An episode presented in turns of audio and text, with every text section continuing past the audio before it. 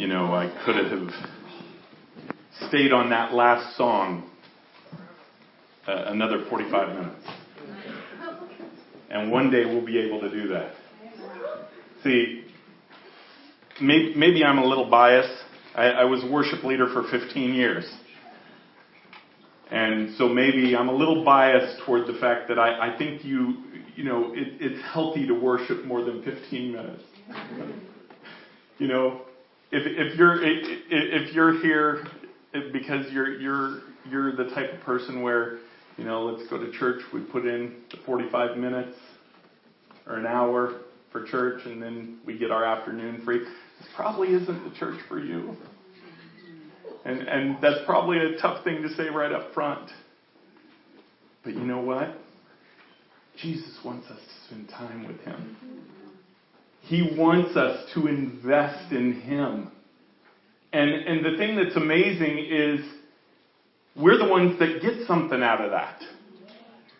You know, I, I have to tell you, when, when we were up at uh, the conference, and I, w- I want to use that as an example, we were worshiping. So many times, you know, you've most of you have known that God gives me vision. So many times, visions come during worship. And when I was up at Firestorm, I, I don't know if I told, I know I told Alexis, maybe I told a few people this, but I had a vision, the I think it was the third day, I can't remember, but I had a vision. We were we were singing and we were we were worshiping. And we were in the middle of a song that was uh, titled You Won't Relent. Some of you know what that song is. It's talking about how the Father will not relent on his children. He will not give up on his children. He is going to keep coming after us until we yield, until we are absorbed by him, until he becomes everything in us. See, as warriors, Ignition, we're, we're raised to be warriors here in Ignition. You understand that, because to be an effective warrior, he better control every cell in your body. So so I'm watching this, and, and if anybody who went on Facebook, I posted, uh, I, I posted a little portion of worship. I think it was during um, one of the songs, uh, uh, Power in the... Uh, No, it wasn't Power in the Blood. Why did, my mind just went blank, huh? Break Every Chain. There you go. Power in the Name of Jesus. And and I think that was another one they played just about every... which that that is actually the song that kind of launched this this ministry in, in my mind several years ago. But but I'm watching this, it, and, and you, you have to understand the setup. The setup is a your typical contemporary setup, right? You've got a stage, you've got a praise team up there, you know, it's beautiful, they have all the great lighting, all this and everything else, and you know, everything's very professional, you know, they, they have the money to do all that, and it, it was awesome. But it was just the praise team, and then the backdrop of that, now I've been backstage, there's actually a lot more space back there, but they have these black curtains, right, and, and then they have these, these big wood panels, if you saw that on Facebook. But behind there is just, just space. Well, I had this vision, but this vision wasn't there. This, this vision was in our building, the building that God has given us, the building that we're going to be in, and that was the setting. I saw the stage, and I'd see, I, I'd seen vision of the stage before, so that wasn't anything new. And we were worshiping. We had a, we had a praise team up there, just like what, what I was watching then. Typical praise team, but then there were there were these black curtains, so you couldn't you, you thought they were walls, right?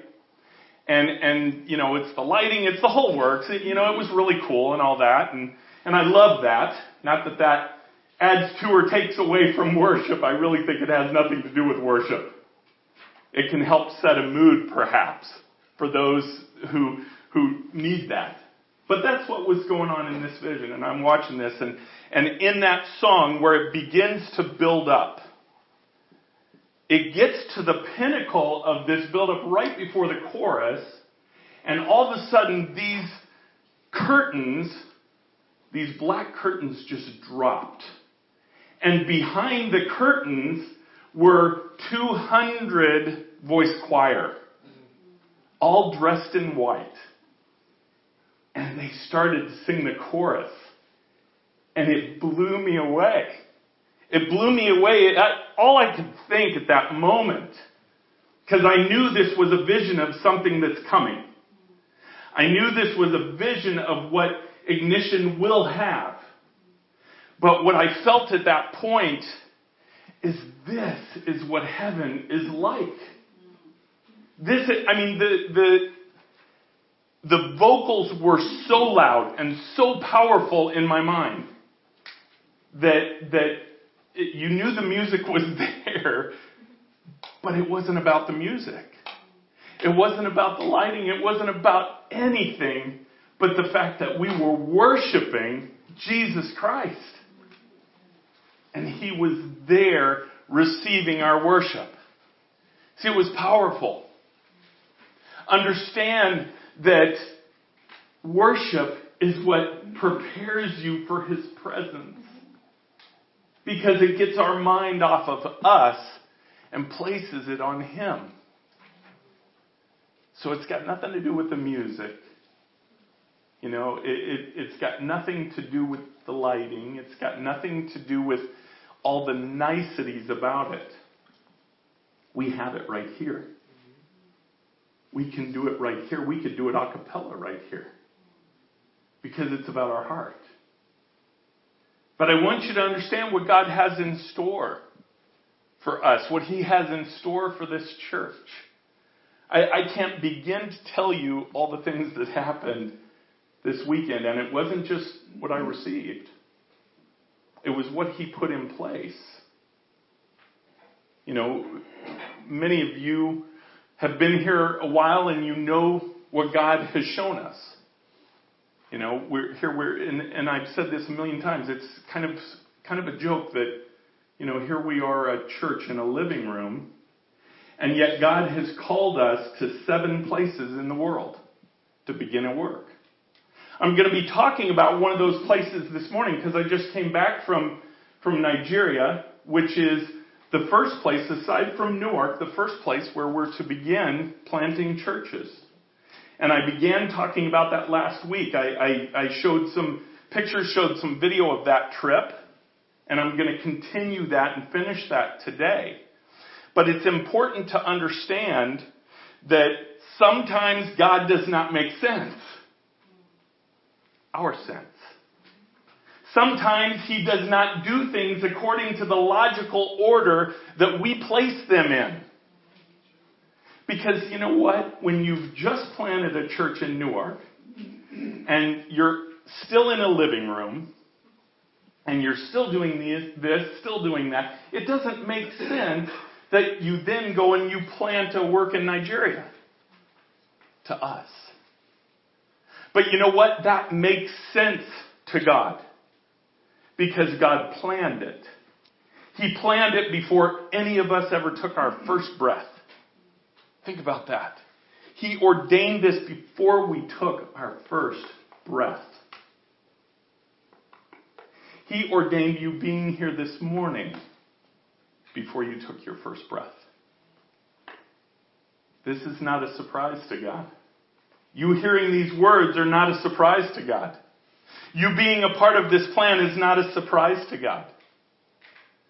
So what he's doing in our hearts is all going toward a plan that he has.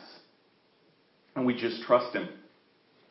You know, when, when he told me a year and a half ago, a little over a year and a half ago, that Nigeria was going to be a place that we were going to plant churches. First of all, my, my initial reaction to that was, did I understand that correctly? Because I'd never set foot in Africa before. I knew nothing about Nigeria. I had just met a person from a plane. I met him for fifteen minutes. And that was really it. So so it, it took a lot of soul searching on my part. Lord, is this really you? And as he made clear to me that it was, I wanted to go to Nigeria immediately. I wanted to go over a year and a half ago. And he said no, because it wasn't time. See, he had to put in place the things that needed to be put in place.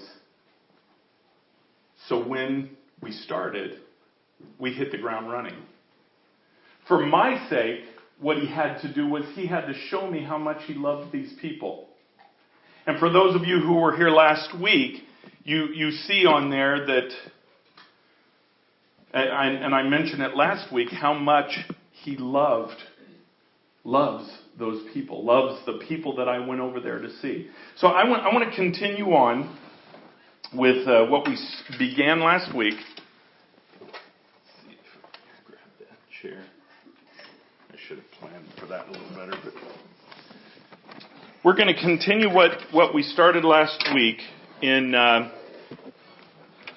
uh, in this trip that I had to Nigeria, and and I just want to show you some of the people and and some of the things that I did there because it was significant what was received. Now, again, I showed this last week, but this is the map of Nigeria, all of that, and those are the different states.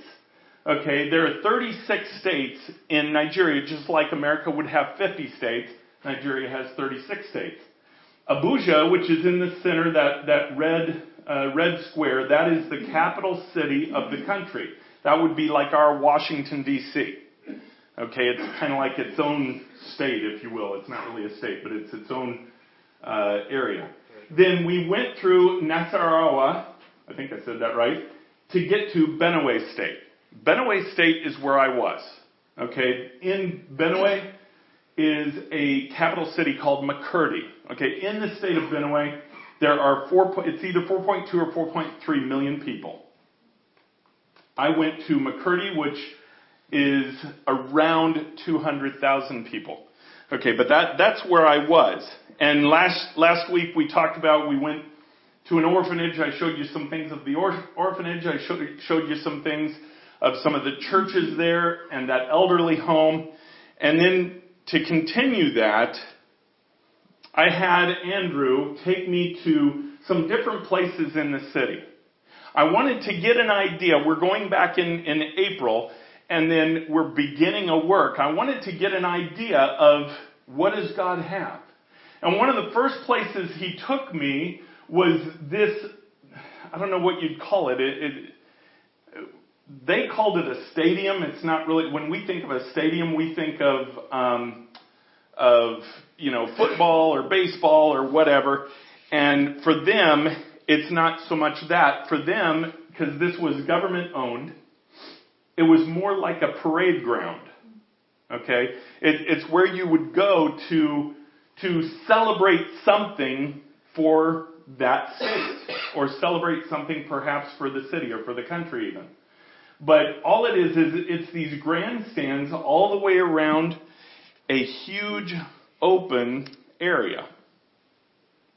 And you can you can see that, now that that's the main grandstand, okay? And and that's where all the important people apparently sit. Okay, that, that's where all the government officials would sit. If there's a parade going on or whatever, that's where they would sit. And then, and then the, the secondary important people would get seats in the grandstands, and everybody else just stands. So, so they ha- they have priorities of honor, and and and this thing is used solely, solely for that. This is a picture here from inside the, the main grandstand, and you could, you could see the size of this place. It was really quite large. And you can imagine, I, I, this is completely a guess, but with standing crowd and with the bleacher crowd, it would probably fit somewhere between twelve to fifteen thousand people. Is, is about what I figure. But when he showed me this, as I went in there, God began to give me vision for that arena.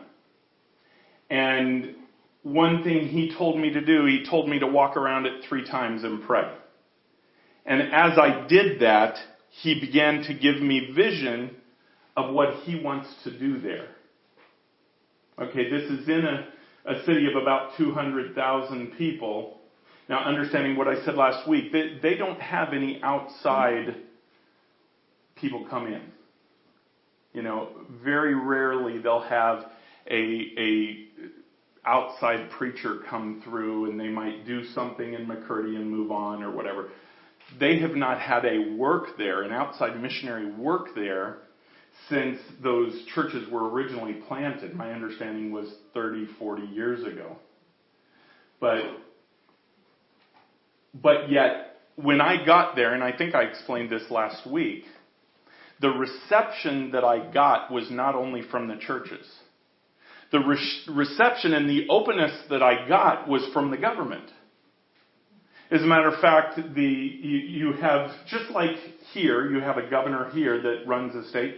There you have a governor, and then uh, the second in command uh, there is called the secretary to the governor, but it, it, like here it would be the lieutenant governor. And then you have a third in command there, they call the protocol officer. I'm not sure what you'd call him here, but we got we first met with the protocol officer and he received us. I got to stay. They, I thought I was just going to stay in the preacher's home, but they, they put us up at the guest house of the governor on the governor's grounds, which nobody stays there except dignitaries. I got to stay in the presidential suite, which I showed you last week. It's it's really kind of a joke to say, this is missions, yay. Did I stay in a hut? No, I didn't stay in a hut. I really thought I was going to, but I didn't. They received me with open arms. The government did. Why? Because they're Christians. I spoke with, I haven't met the governor yet. He was out of town. He is very eager to meet with me. When we go back in April, the governor himself is going to receive us as a team. But I got to speak with his right-hand person, the secretary, or we would think the, the lieutenant governor. And he said to me, I speak for the governor who is a devout follower of Jesus Christ. You wouldn't hear that in the States, would you? What they said was, anything that we can do to further what the Lord is telling you to do here, we are at your disposal. We will do. That was extraordinary to me. Because, see, when I went over to, to Nigeria, I knew the Holy Spirit had told me that the world is going to be reached through Africa. And that Africa is going to be reached through Nigeria. What I didn't know is where we were supposed to start in Nigeria. I knew Andrew, the, the pastor that I knew and I developed a relationship with, I knew he was from Makurdi, and that's why I was going to Makurdi. So I thought perhaps it was going to be there, but in reality that doesn't make sense.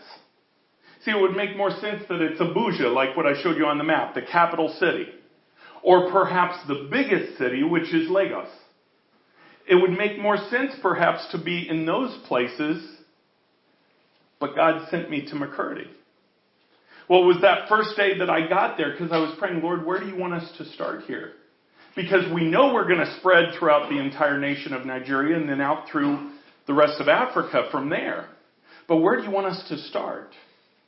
And why? Just like he did here in Newark.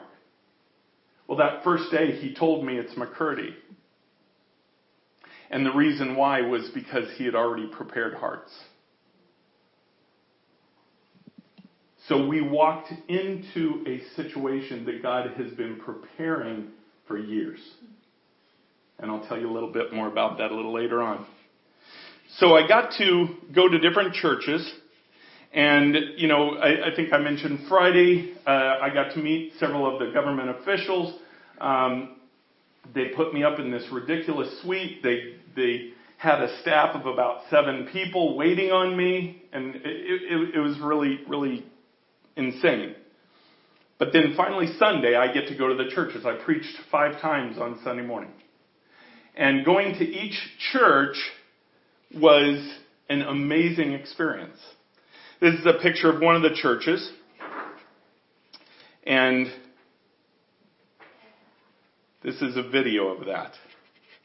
This is a video. How come I'm... Oh, the sound isn't working on this.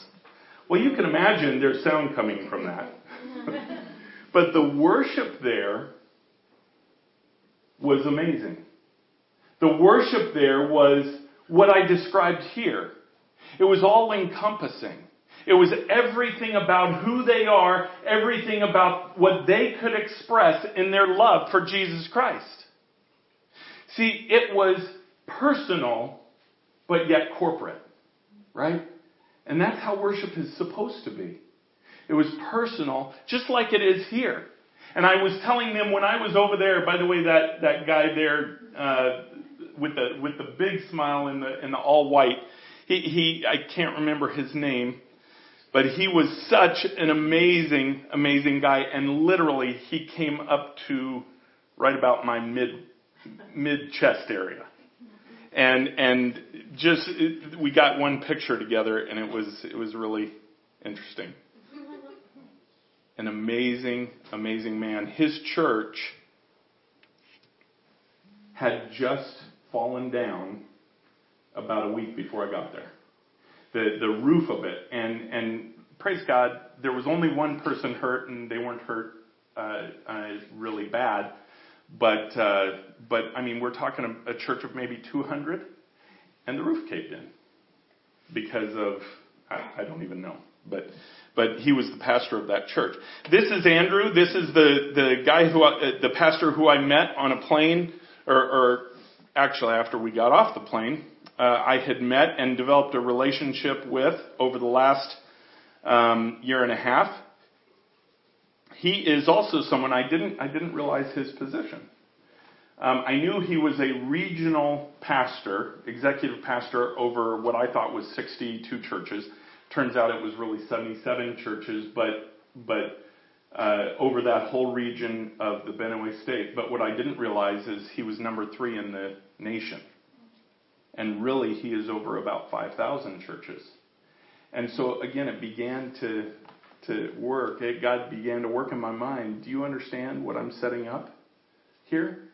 You understand that that this is something that has been in the works for a long time.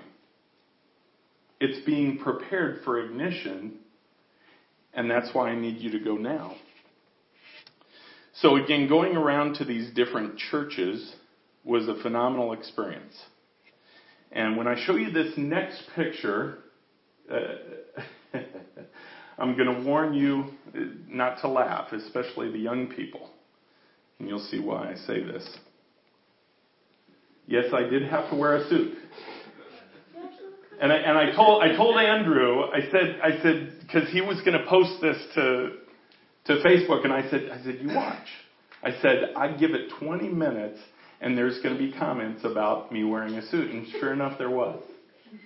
But one thing that they do there is, is their culture is that their Sunday is very different than the rest of their life. Even the poorest of poor, they will dress their absolute best. They will set it aside, and that is what they dress on Sunday morning. Because they want to lay that out for the Lord. They want to dress their best for the Lord. Now, the, the, I knew I'd get an amen from Alexis. now, now our culture's a little bit different. Although our culture, and even, even our church for that matter, even my marriage for that matter, is a little bit divided on this. That's why Alexis and I tend to look like Green Acres, right? She's all dressed up, and I am. You know, it took everything for me to wear a collared shirt this morning. As a matter of fact, if you ask her, I was complaining about it this morning, that I have to wear this collared shirt. But I, I got to say, I, I probably haven't worn a suit, I don't know how many years, but it was, I enjoyed it. Don't hold that against me, Alexis. All right, but I, but I enjoyed it. And, and so, so now when I'm in Nigeria, I will wear suits. Don't expect it to spill over to the United States. But it was such a joy being with these people and being in their churches. Now, one thing I began to realize as, as I'm in their churches, I began to realize that something was going on that was different. It, it was, you know, as, as I would preach, something was going on that I was not aware of. And, and, what that became was the Holy Spirit working in a way I didn't expect. You know, again, when I went to Nigeria, excuse me, I didn't expect to fully engage immediately. You know, I, I this first trip, I was going there just to kind of say that I went there and to know things that were going on before I brought a team there. But what God did was something different. And I don't know why I put so many pictures in here of me, me in a suit. Maybe it's because I'm so used to not seeing that. But these churches were amazing, and their passion was amazing. This is Andrew's wife right here. You can see how they, Alexis loves the big hats. You'll love it when you go over there. But but they're all dressed up. And this church in particular, this was the last church that I preached at. And they had waited almost two hours past their normal finish time just to wait for me to come there. I don't know that we do that here in America. It's like, well, you know what? We'll go ahead and reschedule you because it's already fifteen minutes past time. Okay, they, they had been there already. By the time I had gotten there, I think they had been there for three or four hours. And when I got there, it, it, it, oh, I just can't even explain all this. Everywhere we went, it was this big entourage. They they would say it on the radio everywhere we were going, and and and we're in this convoy, and we're pulling in, and they're on the radio, and they've got these these. I don't know if it was military or police or what, but they're getting people out of our way so we could get into the buildings and all this, and and and you know, I didn't think that we would get to the last church, and and you know, it was funny because. Because uh, they would tell me how much time to take to preach, and then went right before I'm standing up, he would say, "Oh no," it, and then he'd add on to it. And so, okay, you know, if you want me to talk two minutes, I could talk two minutes. If you want me to talk an hour and a half, I could talk an hour and a half. so, so we finally get here, and I'm thinking, you know, I, I need to kind of get them going because they're probably already upset. And it was so opposite of that. They were so hungry. They were so excited to see that somebody from the outside world was sent there by God to be with them. See, that didn't register with me. We're so used to this smorgasbord of preachers. I mean, we, we just we just went to Firestorm and we got to hear, what, ten? ten world-renowned preachers. They all just came to us. We just sit in one place and bring on the next one. Awesome. Bring on the next one. Okay, we kind of get used to that, right? But you have to understand they don't have that. I was the only white person there. I was the only white person I saw the entire trip. Okay, they do not have people come to Makurdi, Benue State, Nigeria. And so so I'm just, as as I'm preaching to them, I'm amazed. And, and one of the things I said everywhere I went was, and I at the time, I don't even know why I was saying it, but I found out later why. But the Holy Spirit said, tell them what the vision is. And I said that the world's going to be reached through Africa. Africa is going to be reached through Nigeria. And I didn't know until, at this point on Sunday, I didn't know until two days ago on Friday, but now I know Holy Spirit has told me it's going to begin right here in Makurdi. This is where revival in Africa begins.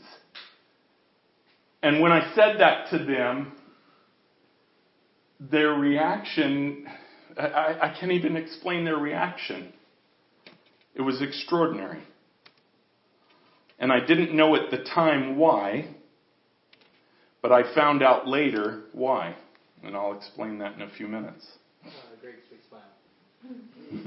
These were some of the children at that last church that I was at. Um, that is one of the greatest joys of being on the mission field, is being able to be around the kids.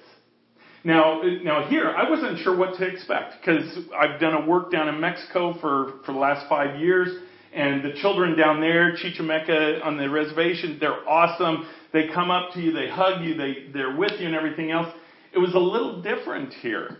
And I wasn't sure what to expect. I wasn't sure if I would be mobbed or or, or if they'd be really afraid of me.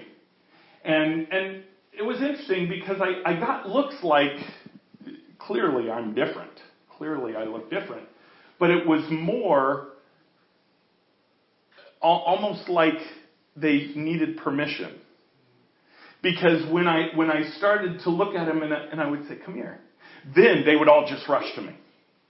And and it wasn't, it, it, they just wanted to be near me. They just wanted to touch my hand. They just wanted me to, to touch their head. They just wanted, the younger ones just wanted me to pick them up. Just wanted to be with me. Now, I don't know if it's because I was different. I don't know if it's because I was in the position that I was in there. But what I received from them was so much love. And the reason why I think it was a personal thing is because it didn't matter the age. See, down in Mexico, once they get about ten or so, they're not coming up to me after that. You know, as a matter of fact, I've worked with kids there that started out at seven, eight years old, and the second they got past ten and eleven, it's like, hey, kind of like here in the States. They become a little too cool to work with an adult. It was so different there. It was so different. The age didn't matter. It was even up to the an elderly person. They just wanted to absorb your love. And, and I say this not because they're any different. I say this because God has prepared them for this. God has prepared Makurdi, prepared Benue State to begin receiving the very revival that He has planned for that area. Planned to ignite in that area and move well beyond. See, if you'll notice, He's doing that here. He's doing that right here in Ignition. Right here in Newark. He's placing things in people's hearts that individually don't make sense. He's giving us prophecy that absolutely doesn't make sense. But He's planting it in a way that shows His glory. He's planting it in a way that is building a movement to see something significant happen right here in Newark. Right there in Makurdi. Not to stay within the walls. Just the opposite of that. It, it's like we've we've talked about for since we've been a church, since we've planted as a church, that our walls are not the boundary of what's happening in Ignition. Should be just the opposite. What's happening outside these walls is what is significant about Ignition. What happens in Newark, do you know God wants revival to come to Newark, Delaware? Do you believe that? Yeah. Could you imagine the University of Delaware becoming known as a school that follows Jesus Christ? See, that's going to happen. That's what Jesus has ordained for Newark. That's what He has planned for Newark. That's not a hope. That's not a dream. That's not a, yeah, one day. And certainly in the end times, you know, when Jesus comes back, thousand-year reign, yeah, then we will. Now, He wants it right now.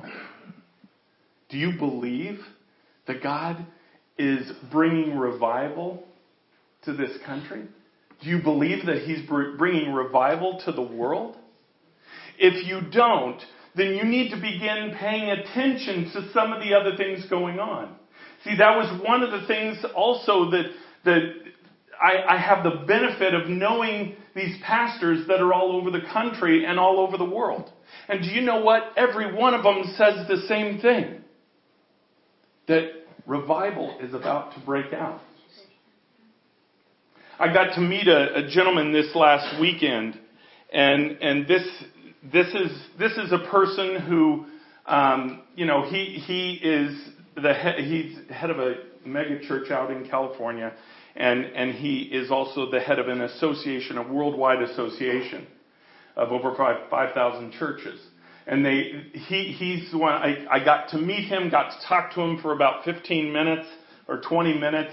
He prayed over me, which was phenomenal, you know, and that was great. But, but I thought, you know, Lord, there, your intention is a lot more than this, because, because God, if you really are wanting us to do what, what we're to do, then, then you've got to give us associations. You've got to give us relationships.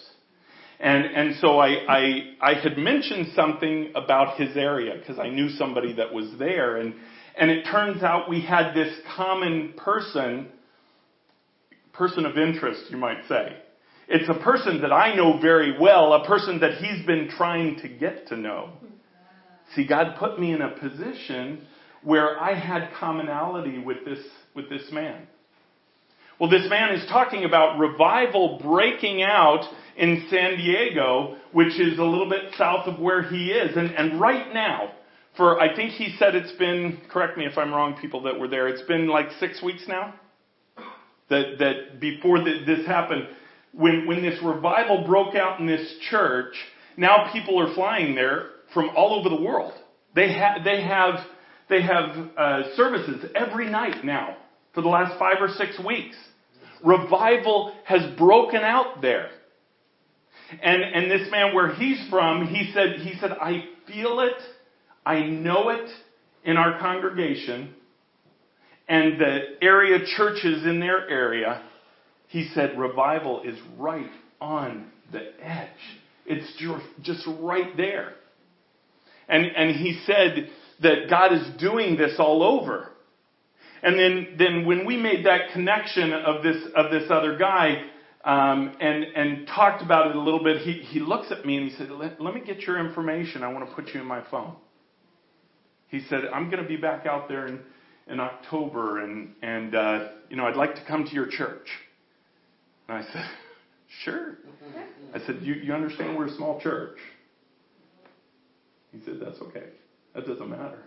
He said, I think this is a piece of the revival. See, that's what God's been telling us for a long time. He's been telling us that we're a spark to the revival. But yet we had no connections. I mean, goodness gracious, we're in a home. You know, we have no money. We, we don't even have a building. We just have promises that God has told us are going to happen. So for these things to happen, God has to begin putting in place these building blocks, these connections. But do you understand that his family is huge? His family is not a family that is out for themselves. You know, th- this gentleman, um, and obviously, you know, I'm avoiding saying his name, but this, gen- and not for any reason, whatever. Anyways, not for any reason, except for the fact I want God to do what God wants to do. But he is establishing us in places that from a business standpoint we have no place being. It, it, it, but you have to understand what you're a part of here. You have to understand that. Because God did not call you. If you're called to be at Ignition, God did not call you to just be somebody sitting there and soaking in Jesus Christ. He is calling you to be an active part in revival, an active part in warring the enemy to bring revival here to Newark, to bring revival to Nigeria, to bring revival to all seven places that we're called to. The reason why you have a significant part in that, it isn't because we have, you know, all these things that God's given us. It's because we have a heart of prayer. It's because we understand that what we do in our own flesh is insignificant. But do you know, when we get on our knees, which we do on Tuesday nights, I want to encourage you to come out Tuesday nights. That's the heartbeat of Ignition Church, is Tuesday nights. because we pray and we worship, period. That's all we do. We pray and we worship. We go before the throne of God because before his throne as a son of God, I have power. I have authority. I have authority over the enemy. I have authority to do the will of God. Why? Because he gave me that authority. I didn't take it. I didn't earn it. I just fell in love with Jesus Christ and said, whatever you want to do, do through me. Period. My whole job, God, is to stay out of your way. And oftentimes we get in his way because of what we think we're supposed to do. Well, I like this. Or I, I, I spent, you know, five years studying this, and this is what I'm supposed to do, God, because I spent one hundred thousand dollars on college to do it. And see, what we should be saying is, God, whatever.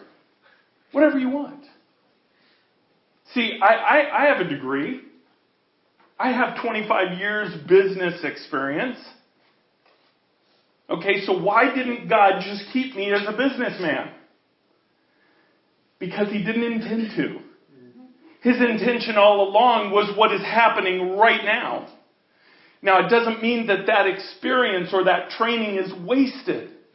Nothing. Nothing, get this, nothing of God is wasted. As a matter of fact, when he fed the five thousand, you remember that story where where he said, okay, what do we have? And, and they gathered two fish and five loaves, right? Okay, Jesus knew what he was going to do, and he didn't even need any of that. He could have just produced it from nothing. But what did he do? He said, give me what you have. Give me what you have. Give me your talents. Give me your money. Give me your heart. Give me your intent. Give me you, period. Give me everything. If you give me everything, you watch what I do with it. And he fed twelve to fifteen thousand people out of nothing. What do you think he might do with you if you give him your life? See, I'm a walking example of that.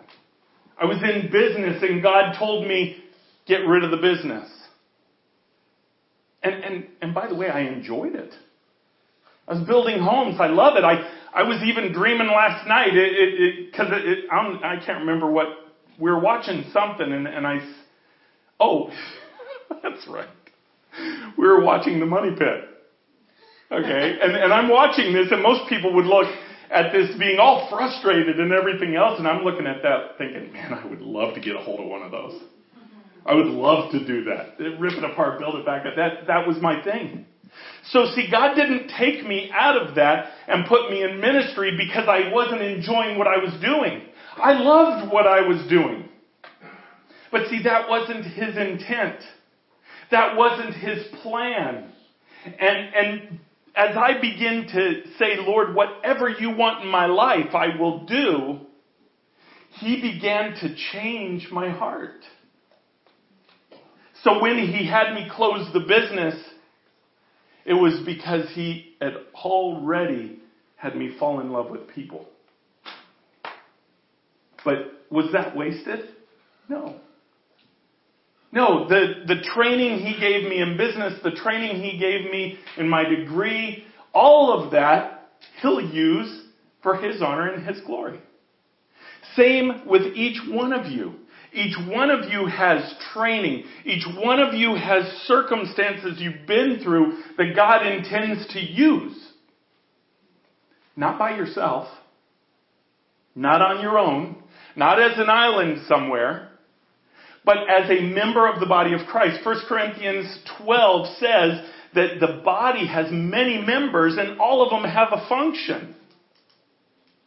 So that means everybody here has a function. Everybody here has training that is supposed to come together and bring the whole into fruition. See, I keep saying this and, and I want you to get it because we're about to explode. And I know that you have to just accept that by faith. You have to accept that by faith. But what Jesus is about to do here in Ignition, it's not been seen before. It's not been seen before. And do you understand? Ignition is not the entity in which he does it through. He does it through you. He does it through me. He does it through his people that come together as the body of Christ, taking their experience, taking all the things that they've been through, taking their talents, and just getting out of his way. I can tell you now that he took me out of business, placed me where I am now. There is a hundred thousand times more joy, more purpose, more excitement than there ever was. And I was pretty excited. I loved what I did. But do you see, he doesn't get rid of your likes and just say, man, follow me and I'm going to make it a drudgery, but you'll follow me and praise God. He doesn't do that. He's made you who you are. He's made you enjoy the, the gifts that he's given you. The only difference might be the purpose. Is God doing something in your life in that way? See, when I went over to Nigeria, I realized that what he was doing was something way beyond me. Way beyond the forty or fifty people in this church. He was doing something extraordinary. I'll show this picture. This is just Andrew and I. And uh, um, I told him he couldn't use that picture too much because we were both in suits. So when he comes to America, I'm going to get him to wear T-shirts. Just to be fair. But this this led to Sunday night. Sunday night, God put it all in perspective for me. Sunday night, we'd had a long day. I'd preached five times. We'd been all over the place, um, and I can't remember. We, I think we, I think that was the day I was on the radio. I, I it, it's all kind of a blur, but it was a long day. And and he said, "Yeah, go go and take a nap." So it was after lunch, you know, we went, I went and laid down, and I, I'm thinking a couple hour nap, okay? Not twenty minutes. But I went and laid down, and, and I'm just, I'm just starting to fall asleep. And I hear this knock, knock, knock on the door. Oh, okay. So I get up, and, and I walk out, and, and if you were here last week, you know how this suite was set up. You have, you have an outer courtroom, meeting room, whatever, you know, that, that people meet together, then you have a locked door, then you have a private area, okay? And and um, so I come out of my, my suite into this private area, and there, I think there were about six guys there, six or seven, you know, elderly men, um, and they, they were all the pastors of of this association, or, or, or whatever it was, uh, with Andrew. And then Charles, who was with me, Um, he, he is Nigerian born, but he lives here in Maryland, but he was with me. Um, so, so we come in there and we're, we're talking and, and, uh, and they said, we want to do a ceremony for you. And, and I was, um, uh, a little, uh, you know, just the whole trip I'm there, I'm like, whatever, whatever, Lord. I didn't know what to expect. I didn't know what was going on, but, uh, um, But they said, we want to do this ceremony. I'm going to play this movie, and unfortunately, I don't know why. Turn turn that up on, on the edge again. I'm not sure why I'm not getting any any sound out of this, but I'll explain it. Oh, perfect. Where do you want me to say? Okay.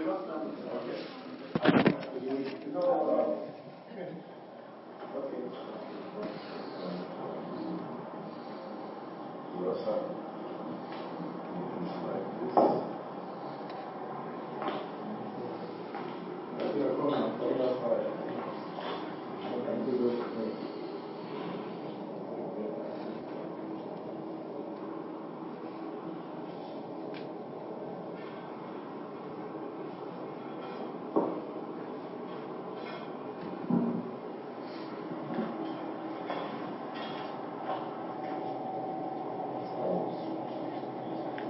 I'm not normally dressed by other people.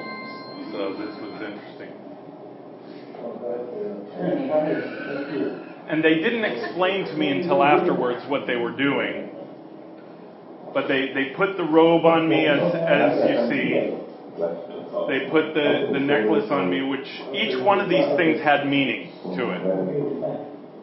And they explained it afterwards. And they put they put these two bracelets on, which the fact that there were two was significant. Because then they did the same thing to Charles. Charles got one.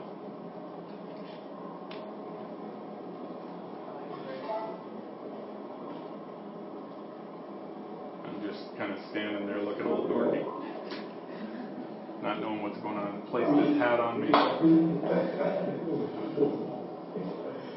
have a big head. Oh, wow. Just go in your envelope and hold it like this. It's in your Kitas. Wow. It's your chief. What? I should have dressed up. Wow. I, br- I brought that, what they gave me. It's like a scepter. Um, and what, what this is, is actually a dried bull's tail.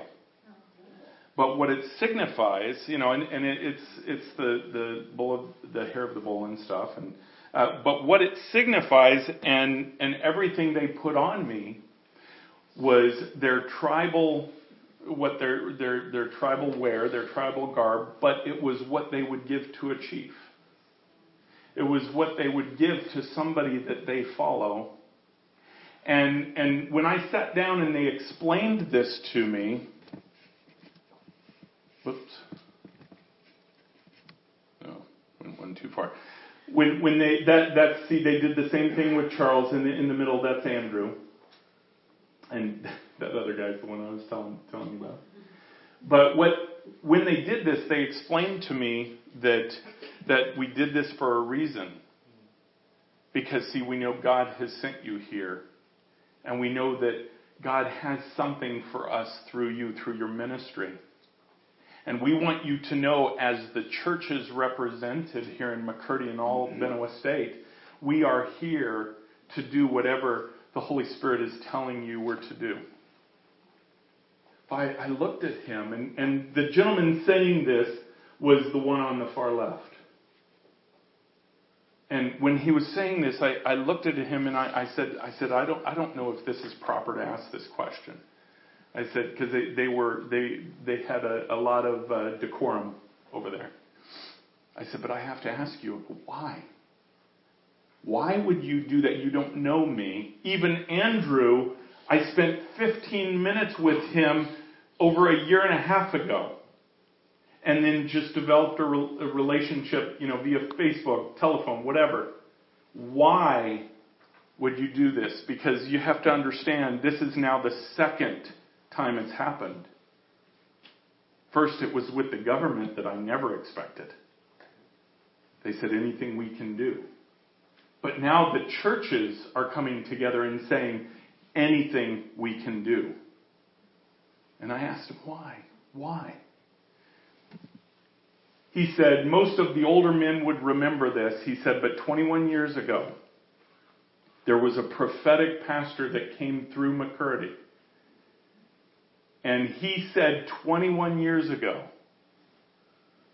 that the world will be reached through Africa. Africa will be reached through Nigeria, and Nigeria will be reached through Makurdi.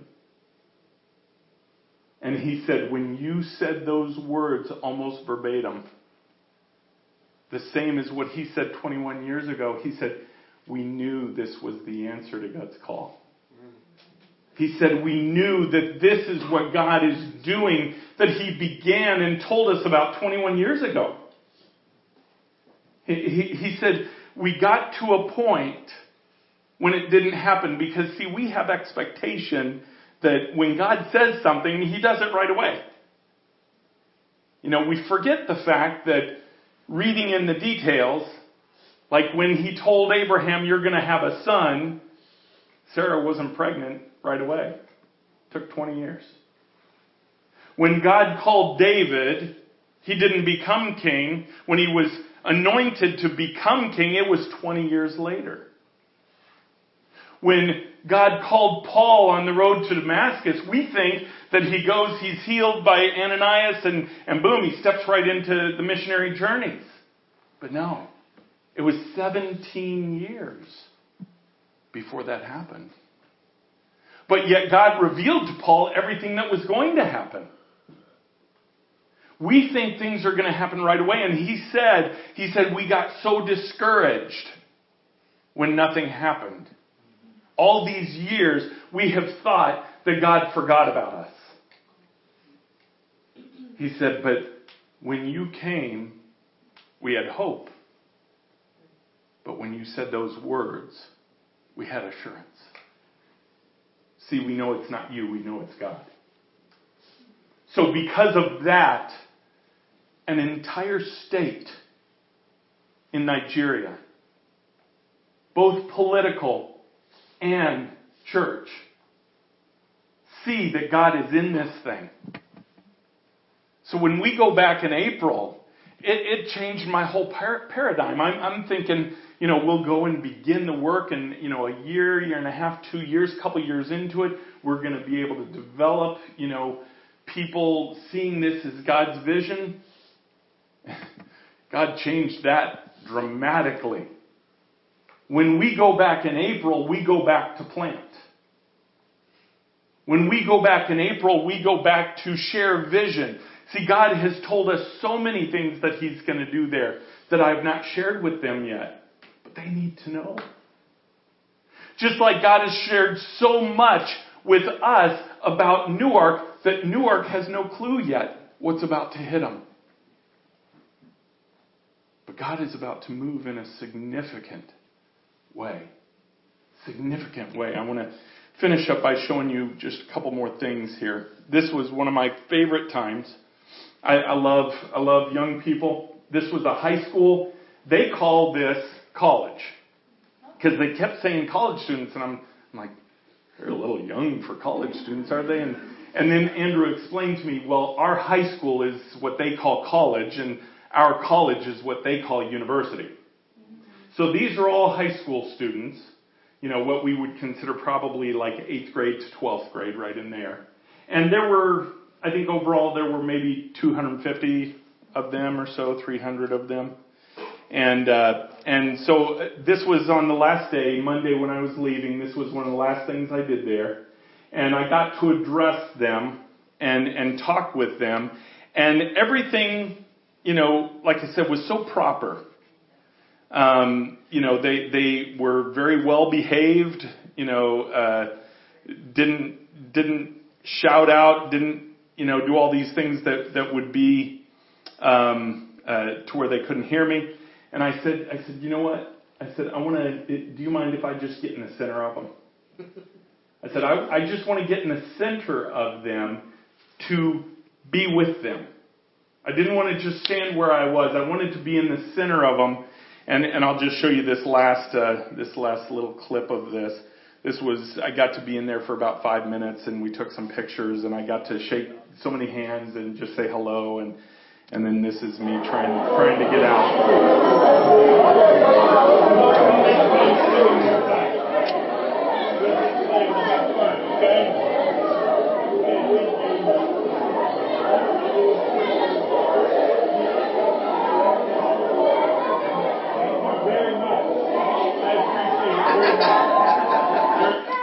But but again, these these kids, they don't even know what's coming at them, right? Okay, they're they're okay. That's a silly picture. we'll we'll move it on to the next picture. Um, they don't even know what God is about to do in their town. Their their headmaster, you know, the, the head of the school. He he is a godly Christian man. I got to spend time with him, talk with him in his office, and, and hear his vision and what he wants to do. The kids have no clue what's coming. The kids have no clue God is doing something amazing in their lives. And these last few pictures, this is just uh, Andrew's family. Uh, the only thing is it's it's his two daughters. His son isn't there.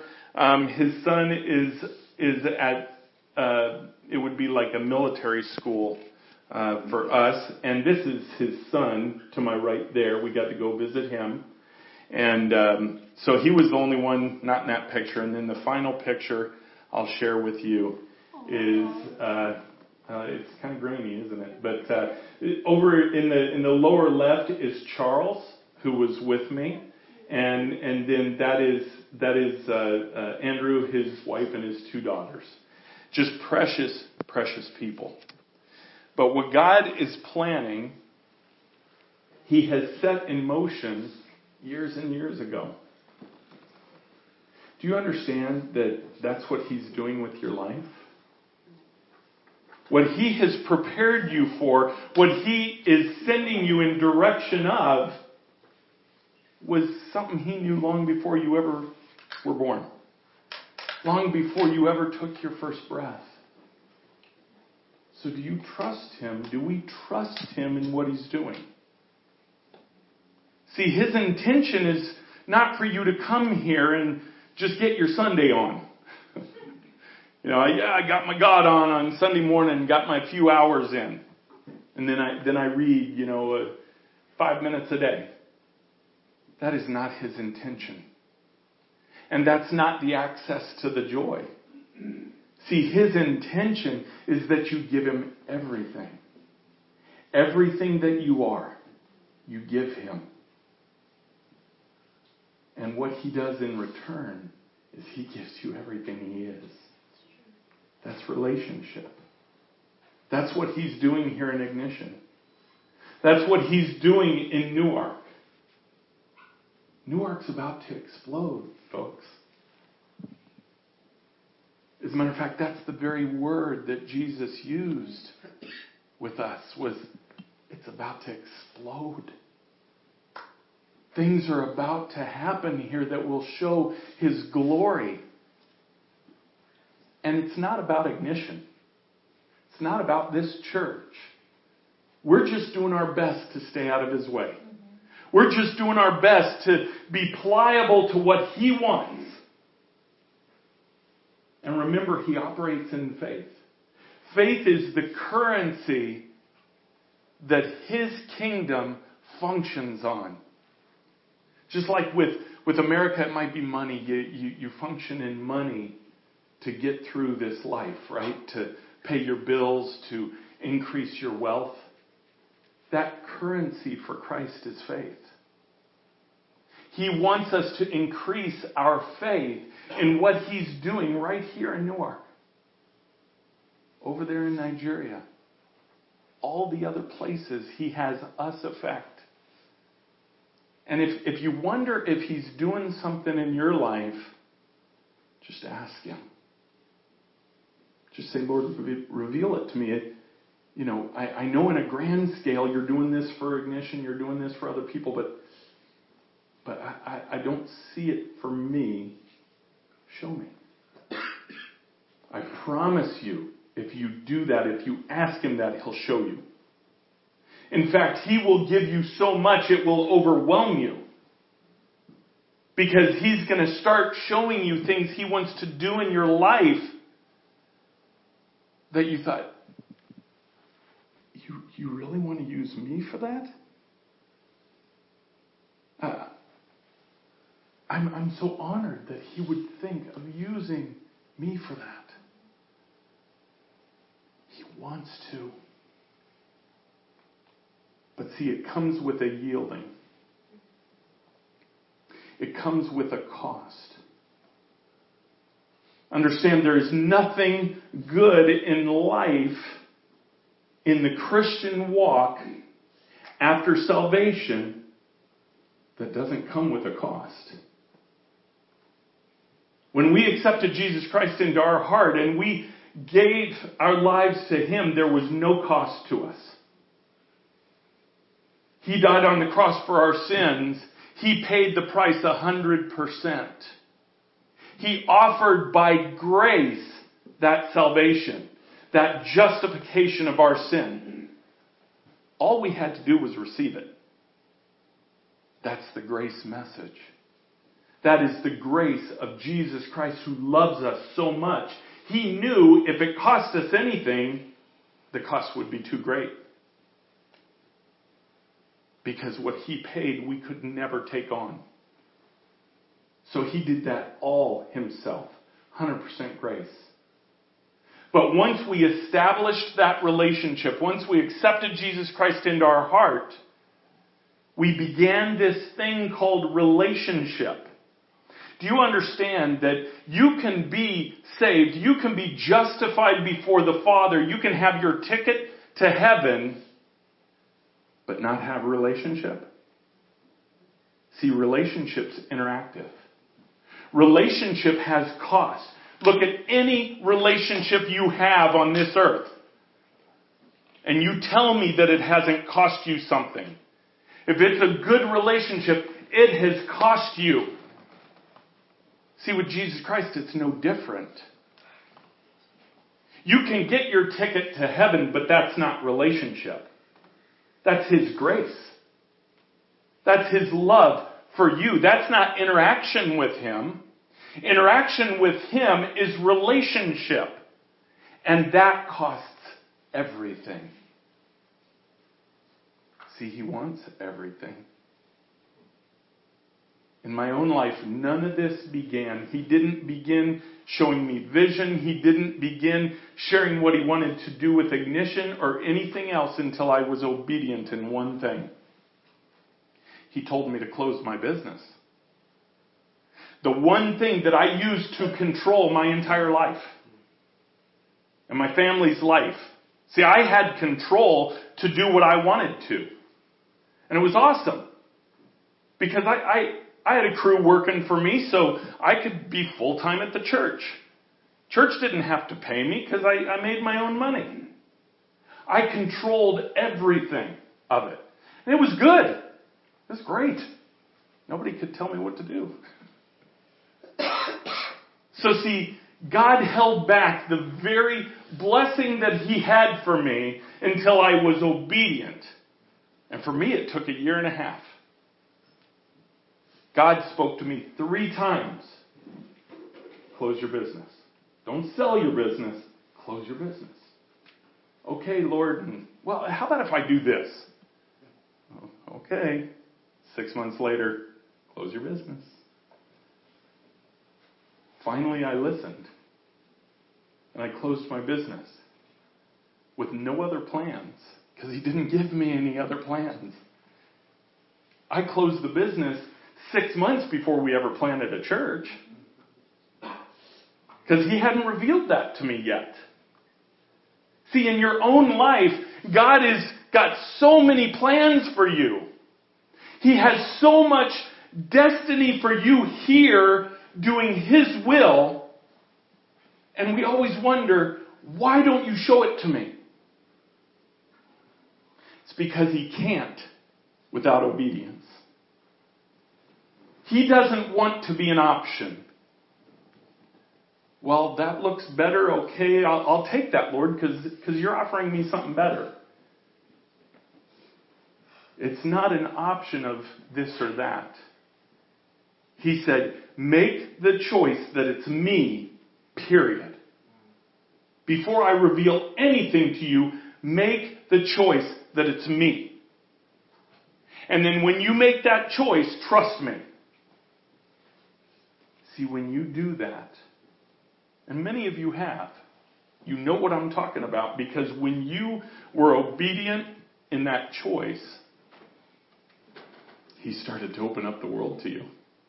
He started to give you vision, just like he did with me for Ignition.